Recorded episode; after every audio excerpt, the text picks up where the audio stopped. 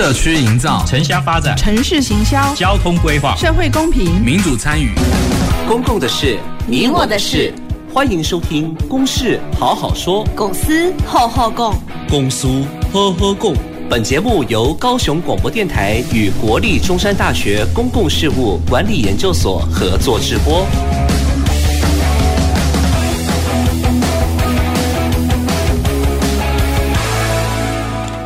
各位听众朋友，大家好，欢迎收听今天的《公事好好说》，我是今天节目主持人，中山大学公共事务管理研究所彭彦文。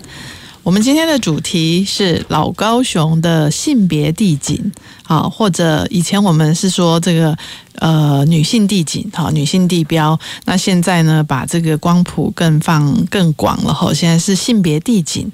好，那其实为什么会谈这个性别地景呢？其实。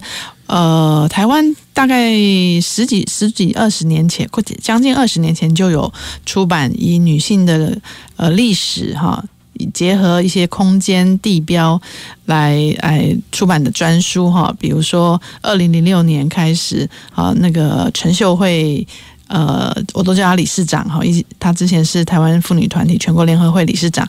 那陈秀慧理事长，她就呃推动这个女人迹痕的出版哈。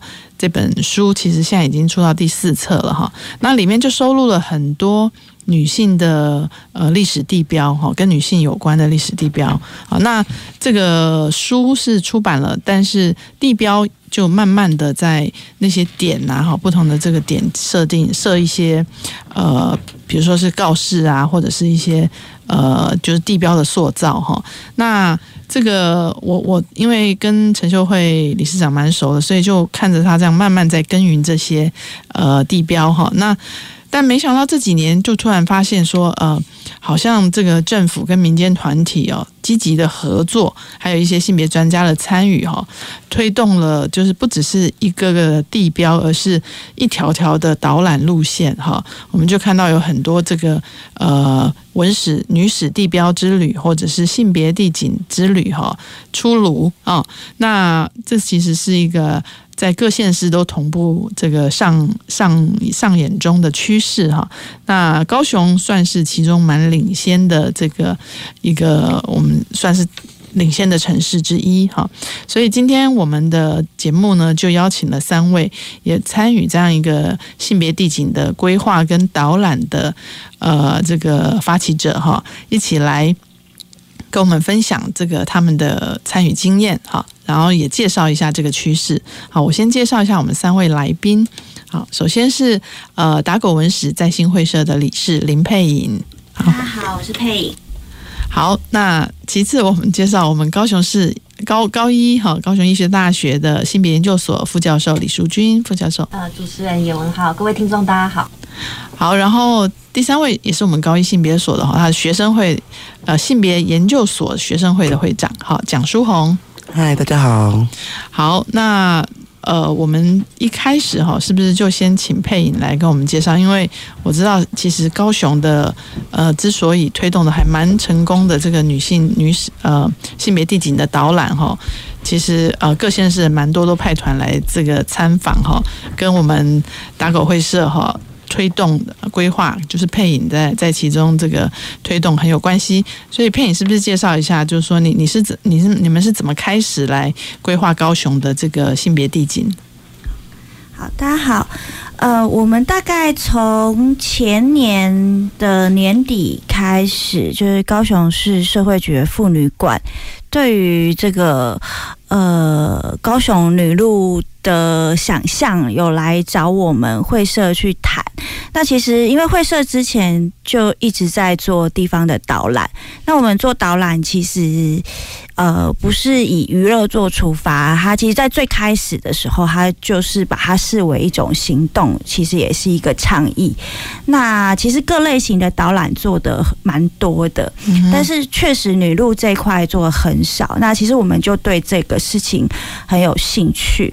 那后来也在去年的时候发行了我们的女路地图，然后呃，现在呃，女路地图其实第一版已经差不多了，嗯，大概有五百本，所以差不多。但是明年我们的女路地图会再版，然后欢迎大家可以来跟我们洽询，就正式的开始可以做发售。因为第一年我们就是做推广使用，嗯、然后呃，到了今年，其实我们就做了一个呃。导览的工作坊的培训，嗯，呃，那这个导览工作坊的培训，我们是先锁定就是高雄的旧港区，嗯，然后也从这个旧港区里面，除了我们之前跟妇女馆合作的一个哈马星的路线以外，嗯，另外发展出盐城跟旗津的路线，嗯，哎，等于说我们现在高雄女路，呃，我们会社这边可以接受大家来预约的路线，总共就。有旗津、哈马星跟盐城三条路线，嗯嗯对，嗯，所以这个女路就确实都在老高雄啦，哈。嗨，现在先 先从我们比较熟悉的区域开始，OK。所以可不可以举举个例子，就是说这个导览的路线可能会遇到什么样我们大家可能很熟悉的地标，然后它是一个很有性别意涵的地点，嗯。我们其实，在做这个女路的时候，其实有两件事情会去思考。一个是这个地标，它原本就有性别意涵，嗯，譬如说爱国夫人会馆，嗯，这样就是很明确，在哈马星，对，在哈马星。然后第二个就是呃，用性别的视野去看一个我们熟知的地景，嗯，能够解读出什么样不同的观点。这也会是我们想要做的事情，对，因为其实性别这件事情它没有那么遥远啊，它应该是很日常的，嗯，所以我们在规划路线的时候，其实也会邀请我们的学员去分享他自己的生活经验，甚至说有机会的话，稍微回顾一下家族的历史，那把他们自己的经验、家族历史，或者是女性长辈的一些记忆，可以把它放进来我们的导览里面，让它更生活化，然后。而且其实它还蛮优美的，那个优美其实是，呃，可以更个人性一点，它不用那么的明确，嘿，但是它是呃可以让人感同身受的这个部分，我们也希望可以做到这个这个部分啦。嗯，哦，这个这个听起来有点抽象，可不可以举个例子，说什么样是有性别的视野，然后去看一个熟悉的地景，然后可以读出什么讯息呀？呃，譬如说，我们呃，假设我们要去找那个呃高雄的酒吧街，其实酒吧街已经不见了。那大家比较明确的就是看到银座，对。可是如果我们把酒吧街这个意向加进来的话，其实就可以从高雄港看起，就是为什么会有酒吧街的出现，为什么会有美军的出现，为什么会有八女，把这件事情一起放进来，它其实就会更有脉络一点，啊，而且它其实就会跟城市原本的历史是息息相关的，而不是好像是另外一件事情。对，这是一个。那另外当然就是，譬如说，呃，因为像我们在奇经的点有一些，嗯，呃，参与的学员，他本来就是奇经人，那他也许譬如说上炮台，可能炮台这样子的点未必可能有女性的经验，那他就可以把他的家族呃经验带进来，其实就可以让那个炮台也有这个奇经人的生活轨迹在里面。哦，也可以带女性的生活经验进来，对对对。好好好，嗯，好，那这个这个部分就要来请教淑君哈，因为是我们性别所的老师哈。那同时我知道淑君其实也参与过，我刚刚提到那个《女人迹痕》哈这本书这一系列已经出到第四集哈。那他其实淑君也参与了第三集里面一篇的撰写嘛哈。所以淑君觉得说这个呃写这样的一个，我知道淑君是台湾文史的专的专业哈，那。把文史的东西跟空间结合起来哈，特别是性别的文史，你自己觉得有有什么特别的呃特别有意思的地方？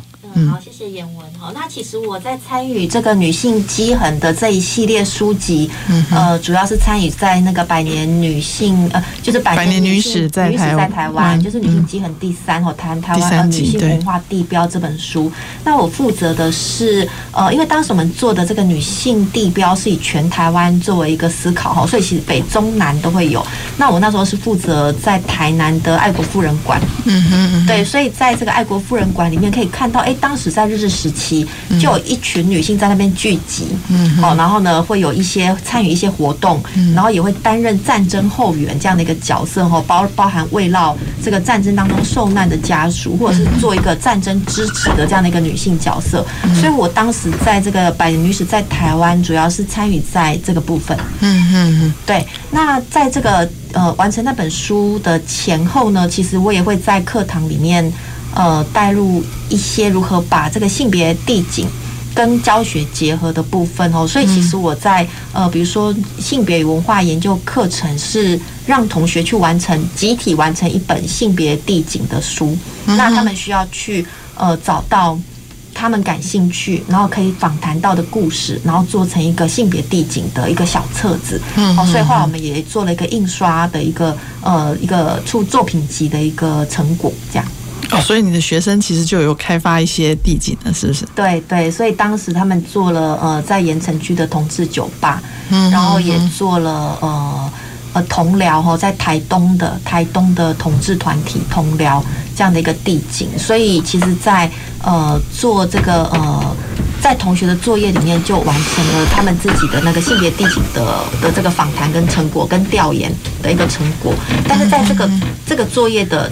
不同学期都会有不同的设计，像有一次我是设计大家做那个嗯女性的运动的地图，哦，就是把那个女性运动的不管是组织还是个人的故事，然后把女性运动的组织或者是性别的 NGO 组织做成一个性别地图，哦，所以这个是另外一个课的一个成果，所以我会把。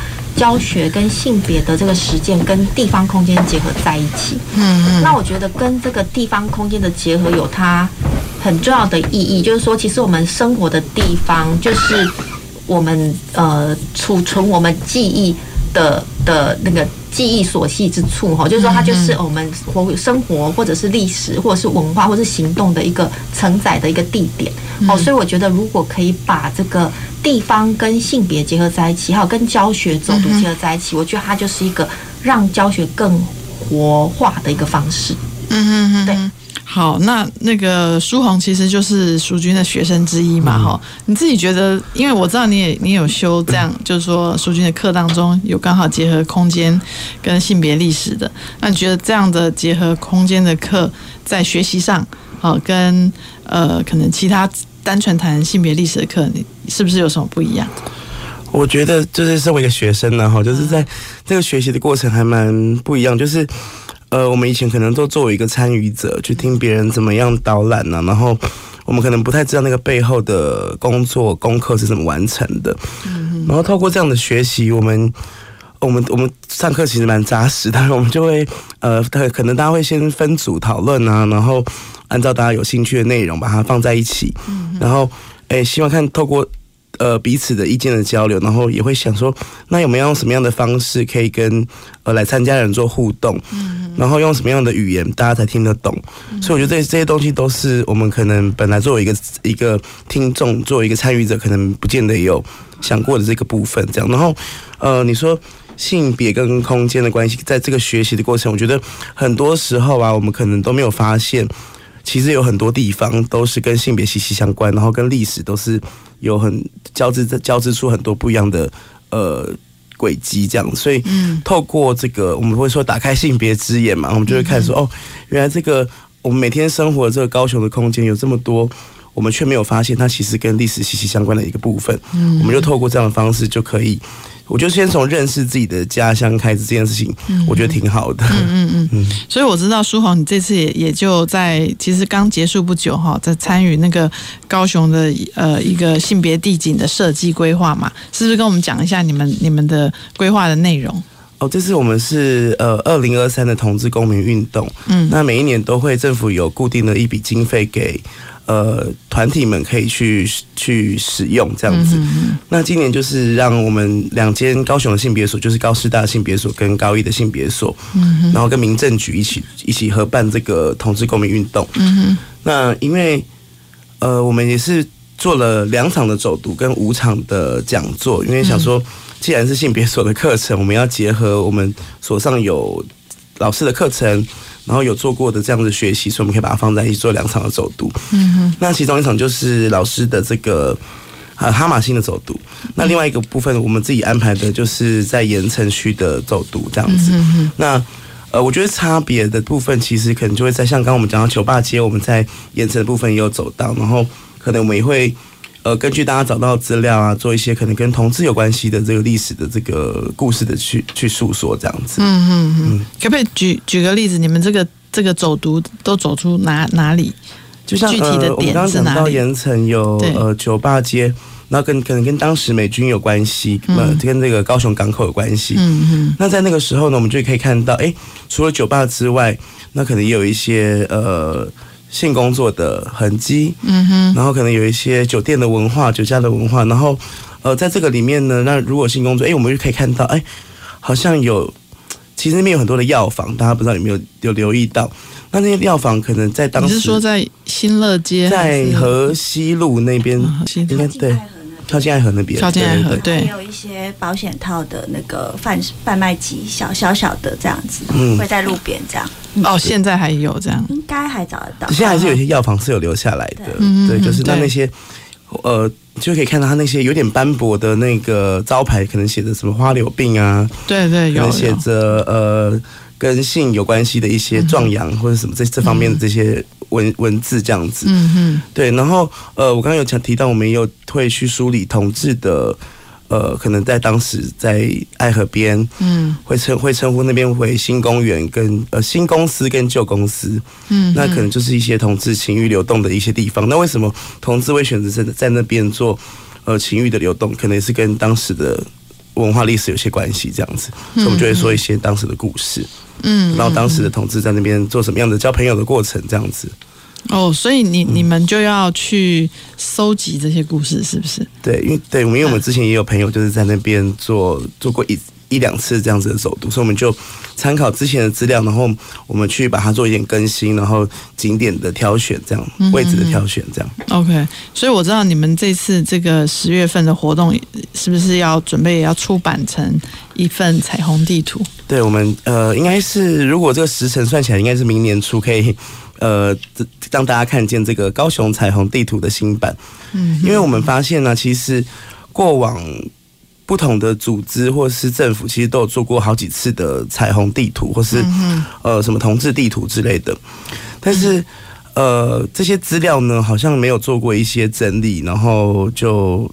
就是就就出版，可能每个人每个人每个人或每个组织的角度都不太一样，嗯哼，所以我们就想说，哎，那有没有办法把这些过往的资料重新呃检视一下、整理一下，然后找到一个呃可能适合大家的一一些，像我们后面是友善店家的部分，所以我们也会把这些东西整理在一起，所以希望可以就是把旧的资料跟新的资料做一个统整，这样，所以把一些比较完整的新的东西呈现在大家面前。嗯哼哼哼，哦，好，那不过讲到这边，大家可能有点好奇哦，就是说。我们我们究竟有哪一些地标哈？因为刚刚稍稍微有带到一些，但是可能呃还没有那么多。来，我们我们是不是也请佩颖跟我们介绍一下？我知道你们那个刚好是旗鼓岩嘛哈。对。那旗津我们都知道，它有这个女性劳动运动公园。是。好，这我们都很知道，从二十五淑女墓。好，刚好之前我的节目中有介绍到，转转变过来的。是。那但是还有什么呢？旗津还有。什么点是？天后宫？天后宫，OK，它的性别意义在于，因为它就是妈祖。对，我们其实也可以看一下台湾信仰对女神的那种想象，对，或者是女神其实负责了哪些事情，对，然后她跟海洋的关系，然后也可以聊一下，其实有一个小故事叫“欧喜拜妈走”，那个故事也很有趣，对，还有一。点点的性别意涵，但是它是更台湾民间传说的那个气氛，这样子。嗯嗯，对，嗯，那还有吗？迄今，迄今的话，我们也会谈了一下，就是女性劳动的部分。其实我们这次呃所的所所谓性别视野，其实有一部分呃，除了学员自己的搜集的可能经验以外，他其实也会把女性劳动的部分放进来。嗯，对，那就是女性白宫的话，其实就有很多东西可以聊。好，就还有很多东西可以聊。女性百工，你说各种职业的女性，对各种职业的女性，okay. 那还要跟空间搭上关系的话，迄今我一时啊，迄今我们还有一个点可以讲是福聚楼，它福聚楼，福聚楼是日治初期的时候的台湾的酒家。嗯，可是如果讲女性劳动的话，像哈马星的代天宫，嗯。就可以聊一下他各种摊位店家掏给牛的故事，这个也还蛮好玩的。然后掏给牛他们自己做的生意里面，他的性别分工会是怎么样？然后他的就是性别处境大概会怎么样处理？这个也蛮有趣的。嗯，哦，好好，我刚刚就有点好奇，戴天宫为什么会也会列在这个地图上哈？哦，哦，原来是他的摊贩。哦，跟他的神神明就比没有就比较没有关系，对，比较没有关系。可是他之前好像也有做过，就是在日本时代也有类似爱国妇人会馆支线的功能存在。嗯，对，受受产讲习所，对对对，受产讲习所。嗯嗯嗯，OK，好。那淑君呢？你你你导演哪些？就你导你也有在导览嘛？哈，就是说导览哪些地标是觉得可以跟我们听众朋友分享？嗯，我觉得高雄有一些地标是已经广被熟知，然后也在市政府或者是公家民间的单位都被大家认可为性别地标的，比如说刚刚讲到的爱国夫人馆。嗯嗯，好，那这是一部分。那第二类呢，它是之前在教学里面同学自己去发掘的。嗯嗯，好，那就会有刚刚佩颖讲的，比如说呃女性劳动的图像以及劳动的空间，或者是刚刚讲他们去做了很多。呃，友善店家，或者是说同志酒吧，好，或者是相关的地景，所以这是第二类哈，就是说它其实是呃民间一个非常呃生活史的那个概念哦，所以它不是嗯官方认定，哎，这是个古迹的这种概念。嗯，好，那我觉得第三个部分是我自己会呃想到的，就是说跟佩影这边分享的地景会不太一样的是说，有很多地景。它可能不被视为是性别地景，嗯，但它有女性的故事，嗯，但我们必须用这个角度去理解的时候，这个地景才会出女性的图像才会浮现，嗯，哦，那比如说我在带那个旗津的线后，通常那个劳动女性公园之外，我一定会带的是战争与和平纪念公园这个地方，哈，那战争与和平纪念公园大家可能比较熟知的，就是说，哎，它是在讲一个呃台湾台籍日本兵。的故事，可是其实当时就有非常多的女性参与在这个台籍日本兵的这个行动里面哈，那包含看护妇哦，那也包含慰安妇哈，就是有各式各样的女性，那也有我们的女性长辈，呃，台湾很重要的这个台籍老兵，现在已经九十六岁的廖淑霞前辈，嗯他自己很多文物，还有他的呃衣服，或者是他的很多照片跟稿件就在那个馆里面，所以我们只有。呃，打开那个性别视野，我们会看到第三类，我们不把它视为女性地标，但是它有很多女性图像在这里面，我们必须让那个图像被看见。哦，所以这个是一个点。那第二个就是说，比如说，呃，在刚刚佩颖有提到这个银座这个地方哦，其实银座这个地方曾经是一个呃白色恐怖受难者李顺法家族的故居。哦，但是李顺法家族的故居，它现在就还保存在这里。嗯，然后呢，其实当这个。李家哈，这个李顺法家族的这个男性，当时有三个人被捕，两个人被枪决，一个关了十几年。嗯嗯，留下来的是谁在支撑这些家？就是这些女性。嗯，然后这些女性在这里面开店，然后生活，然后呃养育小孩。哦，这样的一个故事是，我觉得是可以透过我们再重新走访这个故居，看到这些女人怎么在这个空间里面生活的一个记忆。这样，嗯嗯，对。所以，所以你如果这样讲，每个地方其实都会都可以是性别地景的吗？我觉得是，但是就是需要让那个性别的意义浮出地表，这样。哦，好好，会不会有人会有点怀疑，质疑说这这这有什么这个点有什么特别？哦，为什么这个也可以是一个地地景？你们在导览的时候会有这种反应吗？就是说这也是个性别地标？嗯，是指说它为什么是性别？意义的地，或者是说它有那么历历史意义有这么大吗？还是那就一般民众会不会有这样的质疑？我觉得在安排行程上面，我们有所谓的大点跟小点。哦哈，对。那如果大点就是就是很清楚，可是小点的部分，我们有一些点缀在节奏上面，大家是可以接受的。对，而且我我确实我自己做女路，就是就是也有受到一点启发，就是。觉得呃，我们我们在这个导览的那个过程里面，它确实是一种就是进一步的诠释。嗯嗯，对对。然后那那其实除了就是带大家看到很具体的空间以外，嗯，那是不是有办法让那个诠释的空间也出现，是一个蛮重要的地方。嗯，对，嗯，质疑倒还好，因为我我们一定会有。你看得到的地方，但是性别地景确实也会有你看不到的地方。嗯，对，但看不到的地方也是有很精彩的故事，这样。嗯嗯嗯，对啊。那书红你自己也有带导览嘛？好，嗯，那你有没有分享一下？你觉得呃，值得你的跟大家分享的点？你的点可能是小点，对不对？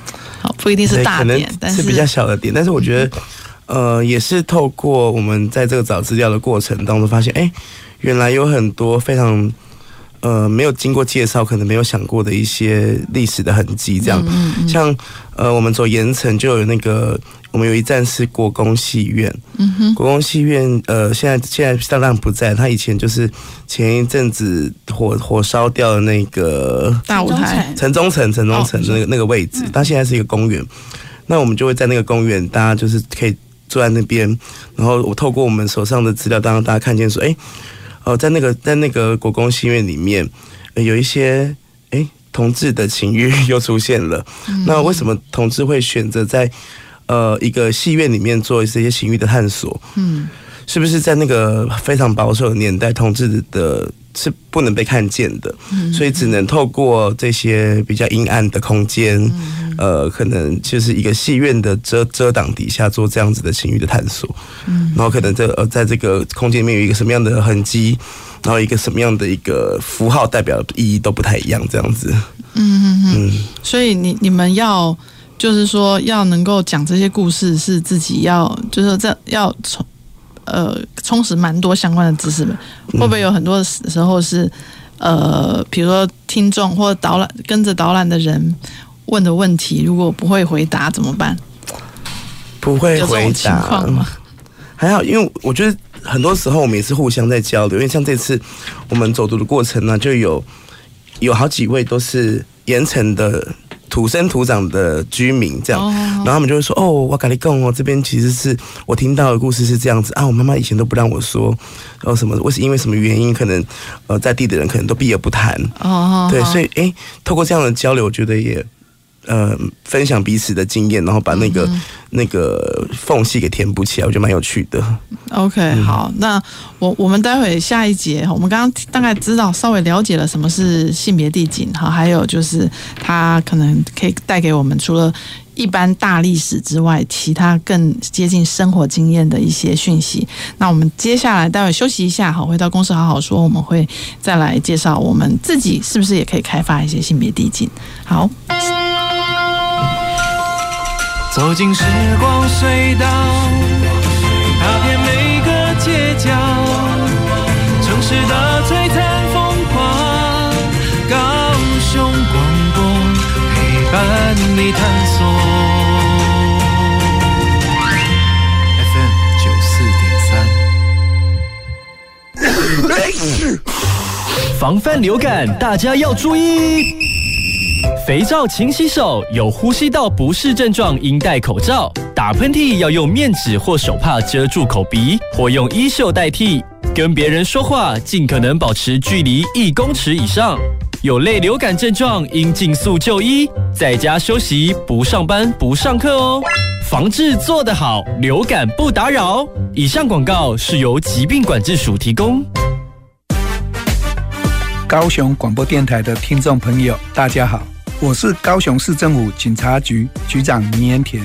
酒后驾车是违法行为，危害自身和他人生命财产安全。造成无法挽回的悲剧。提醒您，并请向身旁亲友宣导。前往聚餐，请事先指定驾驶，或多加利用代叫自行车或代驾服务，不可图一时侥幸喝酒驾。高雄市政府警察局祝您行车平安。听众朋友，大家好，我是高雄市政府新闻局长向滨和。突破传统文化习俗对性别角色的限制，缩短各领域的性别落差。鼓励女性积极参与社会，担任决策角色，并发挥潜能及影响力，是政府机关持续推动性别平等永续发展的重要工作。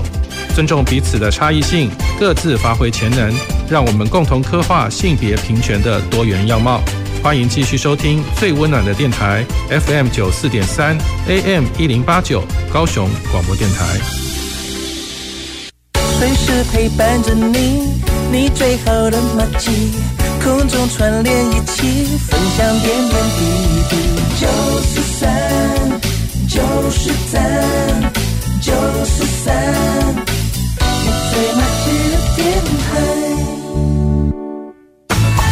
公共的事，你我的事。您现在所收听的是高雄广播电台与国立中山大学公共事务管理研究所合作制播的《公事好好说》。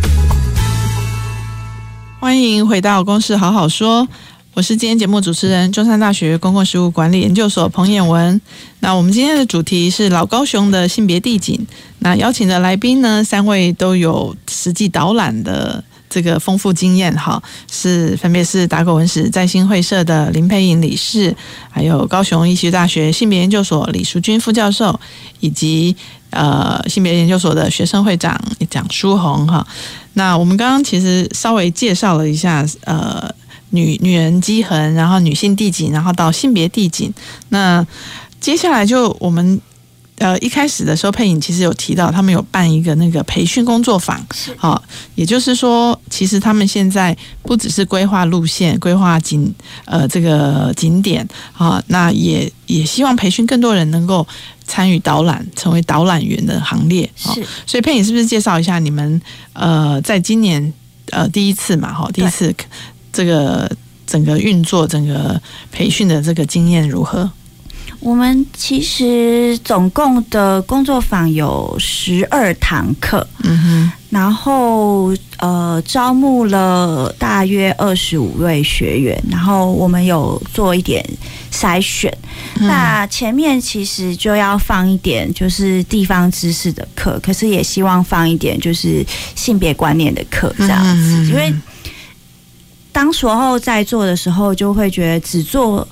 女人的故事是不不够的，这样子，嗯、对，就是那个性别观念，其实希望是带给大家一点刺激。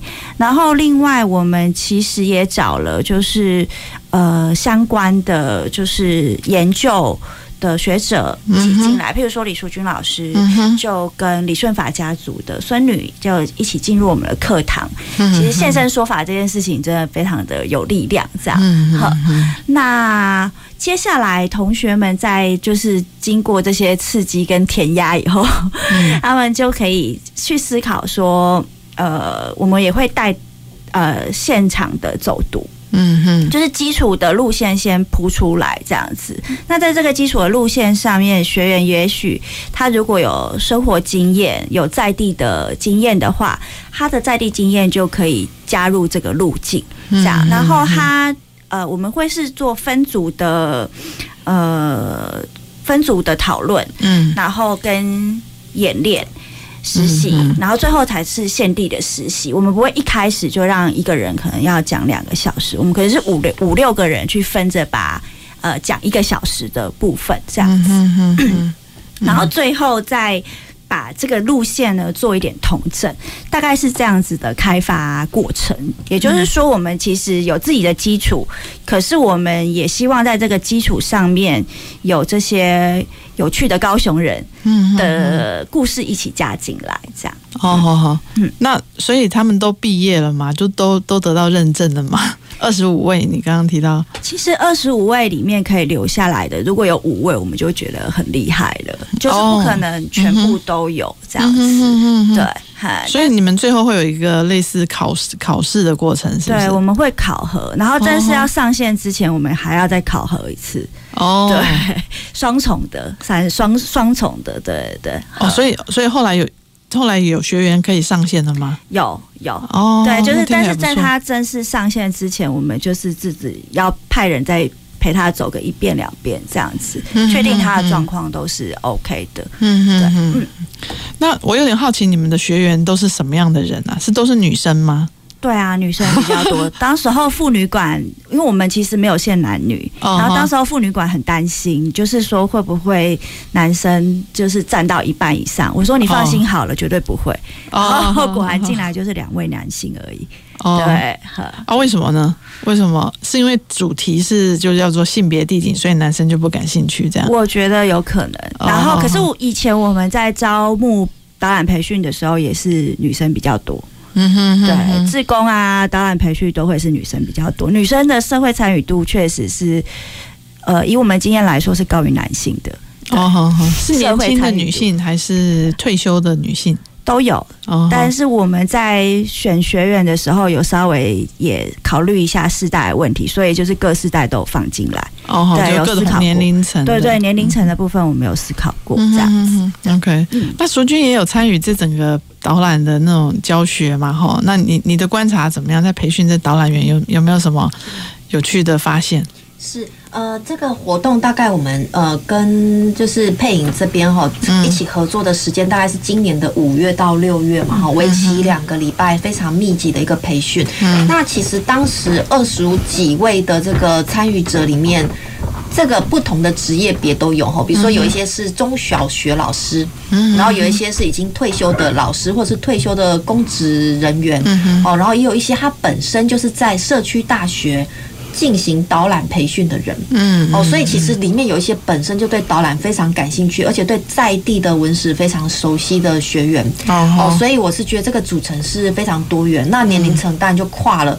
呃，非常的大哦，从三十出头到六十几岁这样的一个年龄层哦。嗯、那呃，当时在那个课程的培训里面呢，其实课程的内容非常多元。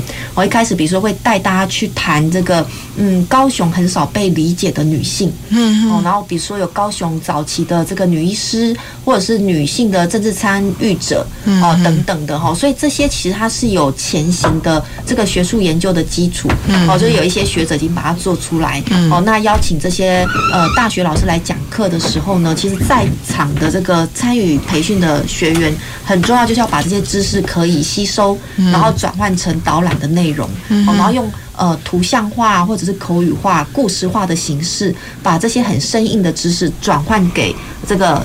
导用导览的形式转换给民众，所以我觉得导览就是知识转换的这个过程，就是一个推广跟教育很重要的过程。哦，所以这是整个课程的种类就包含在地女性的各式各样的故事。哦，那我当时参与的是一个盐城地区的女性的地景。嗯哼。哦，然后我记得还有头家娘。讲高雄头家娘哈，就是那个高雄的劳动女性的这个呃故事哦，所以在呃讲课的内容有这些哈。那在后来，他们就是参与的学员必须分组，然后讨论出他们的路线，嗯，然后呢必须做很多次的演练，他们私下的演练以及公开的演练，然后才实际的去带导览。那在实际的带导览过程，其实是开放民众参与的。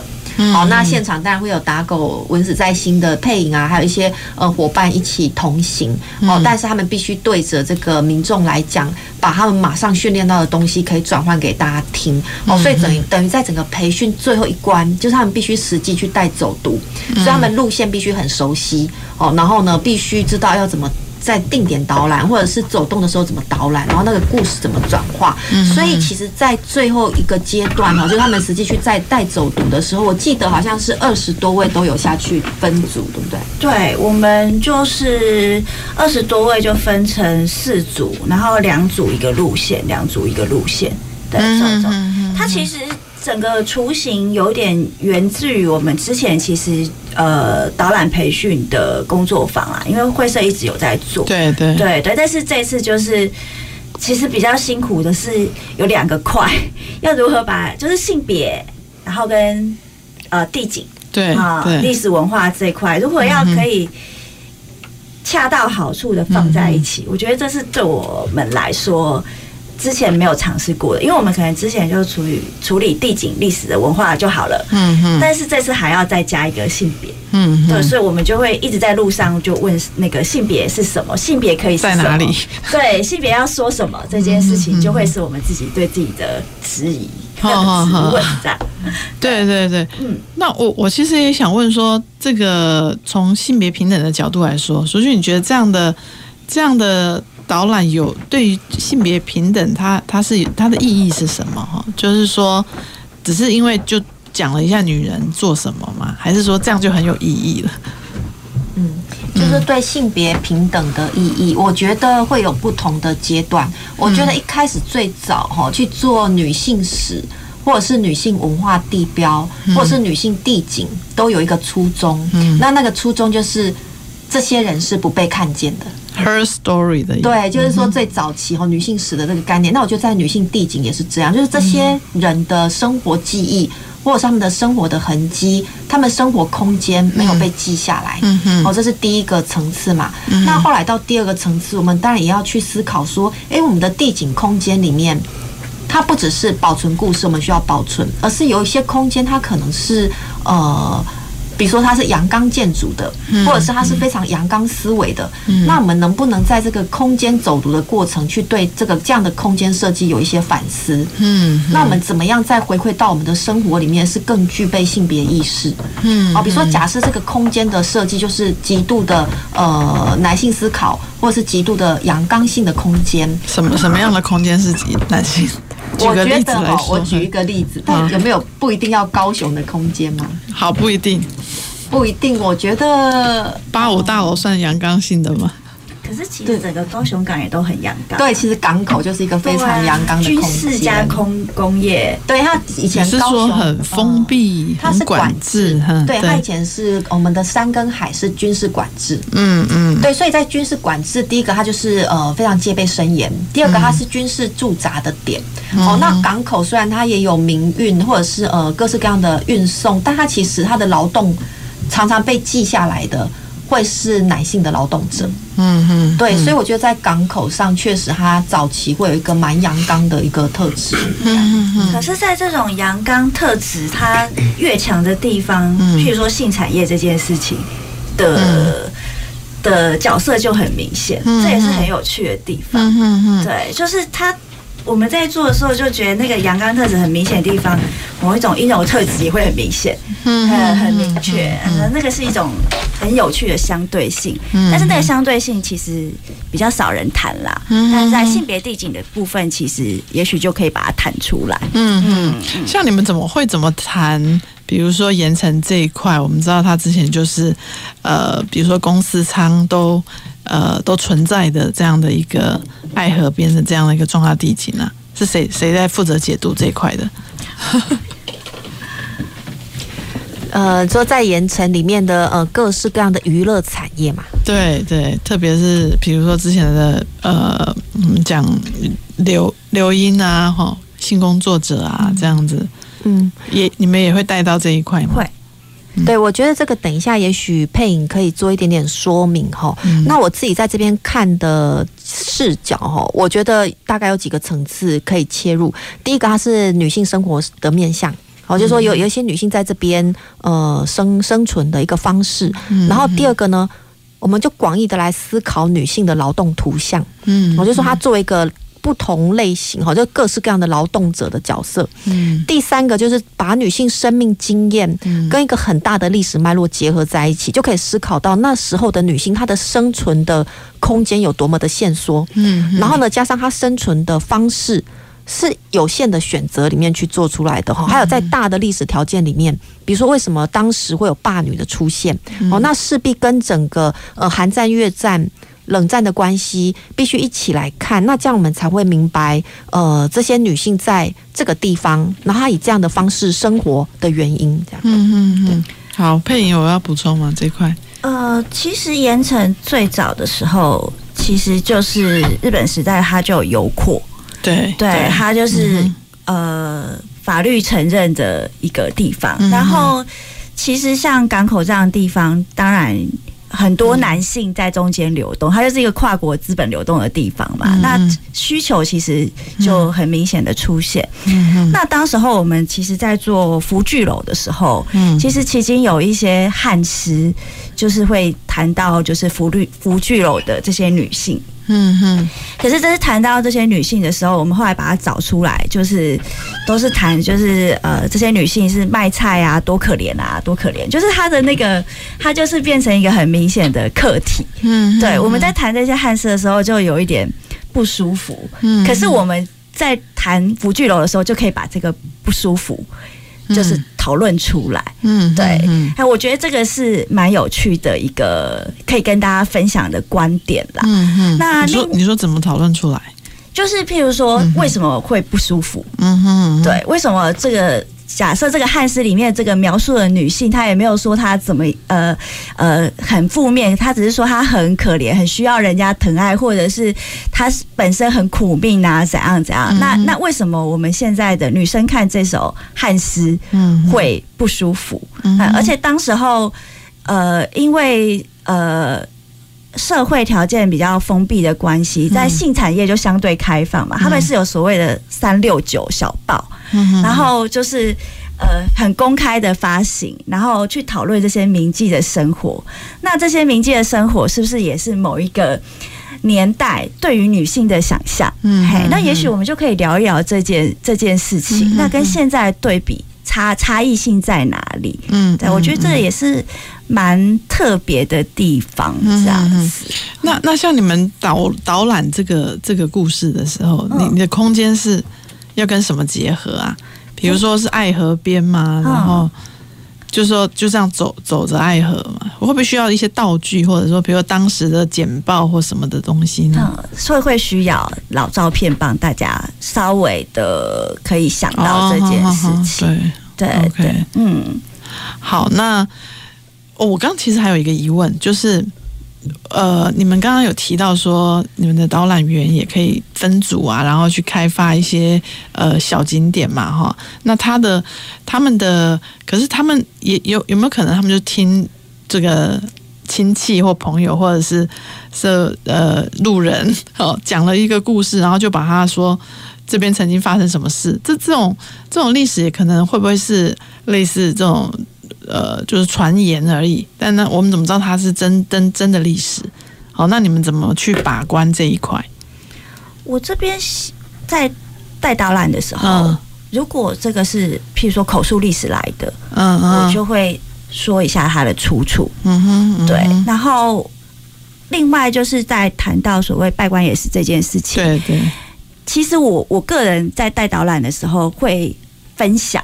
嗯，但是其实所有的传说，它都有背后为什么会出现的意思在。对，那背后的意思，可以的话把它谈出来，它会让传说不是只是道听途说而已。嗯，对，它它是有条件的才会出现这个。可是你也要知道，它是它是传说，对，或者是它是真实，就是说这两者你也要会去区分。对，但是就是要事先跟大家。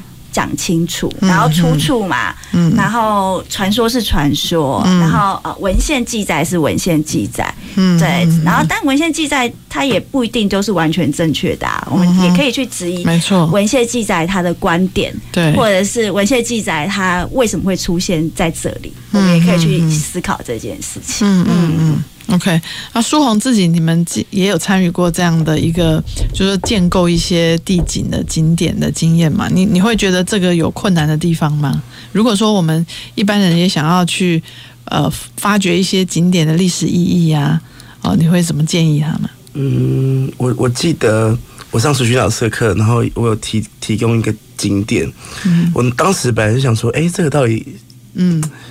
呃，要不要写这个题目？这样，我记得那我那时候就写了一个狐仙堂。嗯哼，对，就是哎，大家不知道对于狐仙的想象是什么？就是为什么会想要写这个？因为我我是高雄人嘛，我就发现说，哎，我在我的呃日常生活中，我就发现我常常看到这一个招牌，但是我们好像从来没有真的去过那边，然后了解这个呃这个神明在拜什么样的呃拜什么样的求什么样的东西。它是一间庙吗？对他家其实北中南都有。哦，对，然后我就想说，哎，那我就查一下这个他的背景是什么，嗯、我就发现，哎，其实他非常跟性别有关系，嗯，对，因为首先我觉得大家对于狐仙有很多的想象，是非常具有神秘色彩的，嗯、或者是说在呃一般的呃人民的想法里面，都会觉得说啊，可能是某些特定的行业才会去拜狐仙这样，嗯、然后我就觉得，哎，那这个里面就有很多。呃，跟性别有关系的东西可以谈。嗯，那呃，为什么狐仙会代表跟呃招招魅力啊、招吸引力有关系？那为什么特定的人要去寻求这样子的呃象象征的东西？嗯嗯，所以我们就哎、欸，我们还真的就去走了狐仙庙，在高雄。嗯嗯，对，也也蛮有趣的。哪里呀、啊？在现在在巨蛋的旁边。哦。对对。所以他现在成为你们的导。导览的，我是，只是刚刚突然想到这个点，也是可能就是在日日常生活中大家看见，但是未必有把它真的去思考它背后，呃，跟性别的关系是什么这样子。嗯嗯，嗯，对啊。那你怎么去呃，怎么去建构这个它的它的性别意义呢？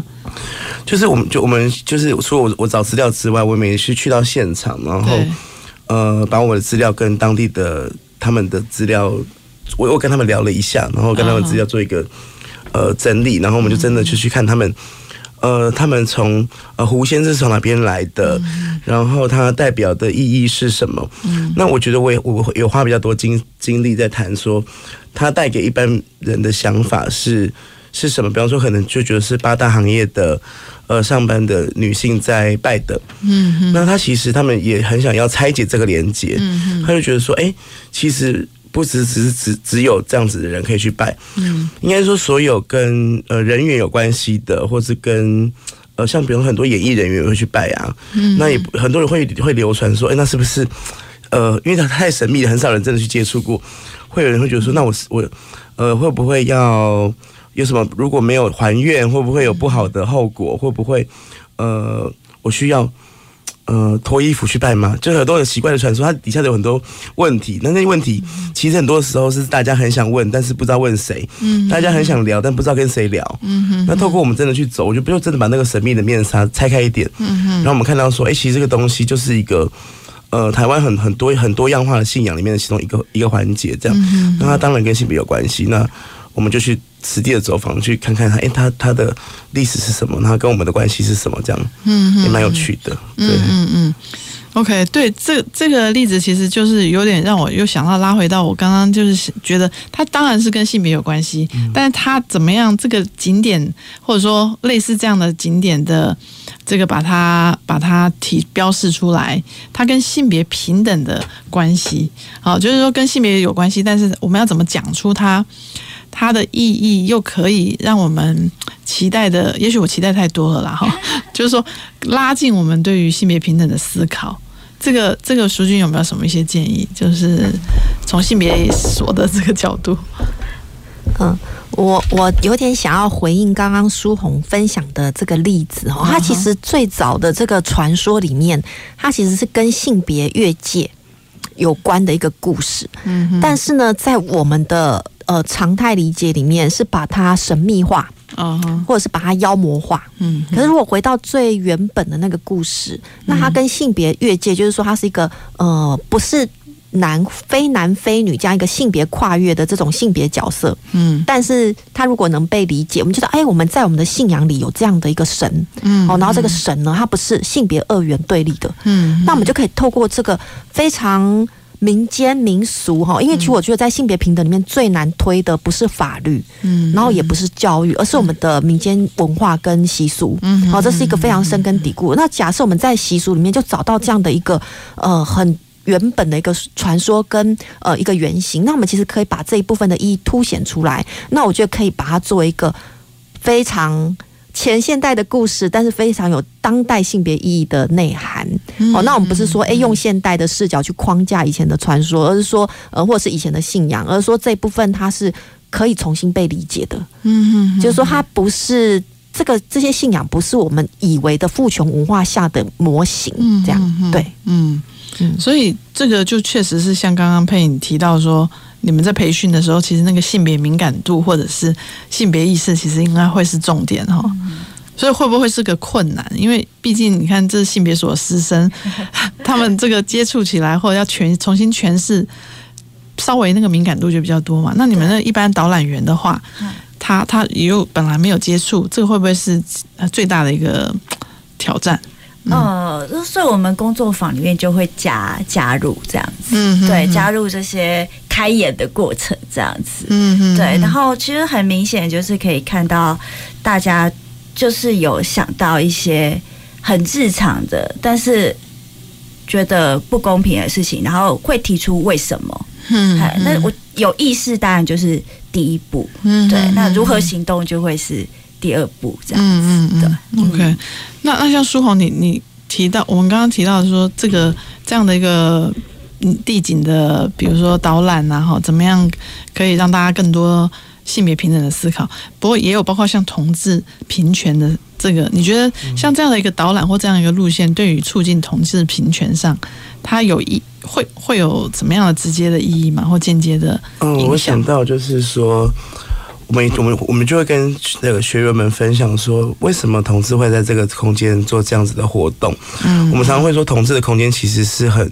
事件型的，嗯，就比方说在在公园，或者在呃爱河边也好，或者在戏院里面也好，就他白天可能就是一个普通的空间，嗯，但是可能在晚上或者特定的时候，它摇身一变，同志加入了，它就变成一个同志的空间。那为什么？可能就是同志或是很多多元性别的人，他在日常生活中是不被不受待见的，然后只能透过呃晚上的某一个时段，或是呃。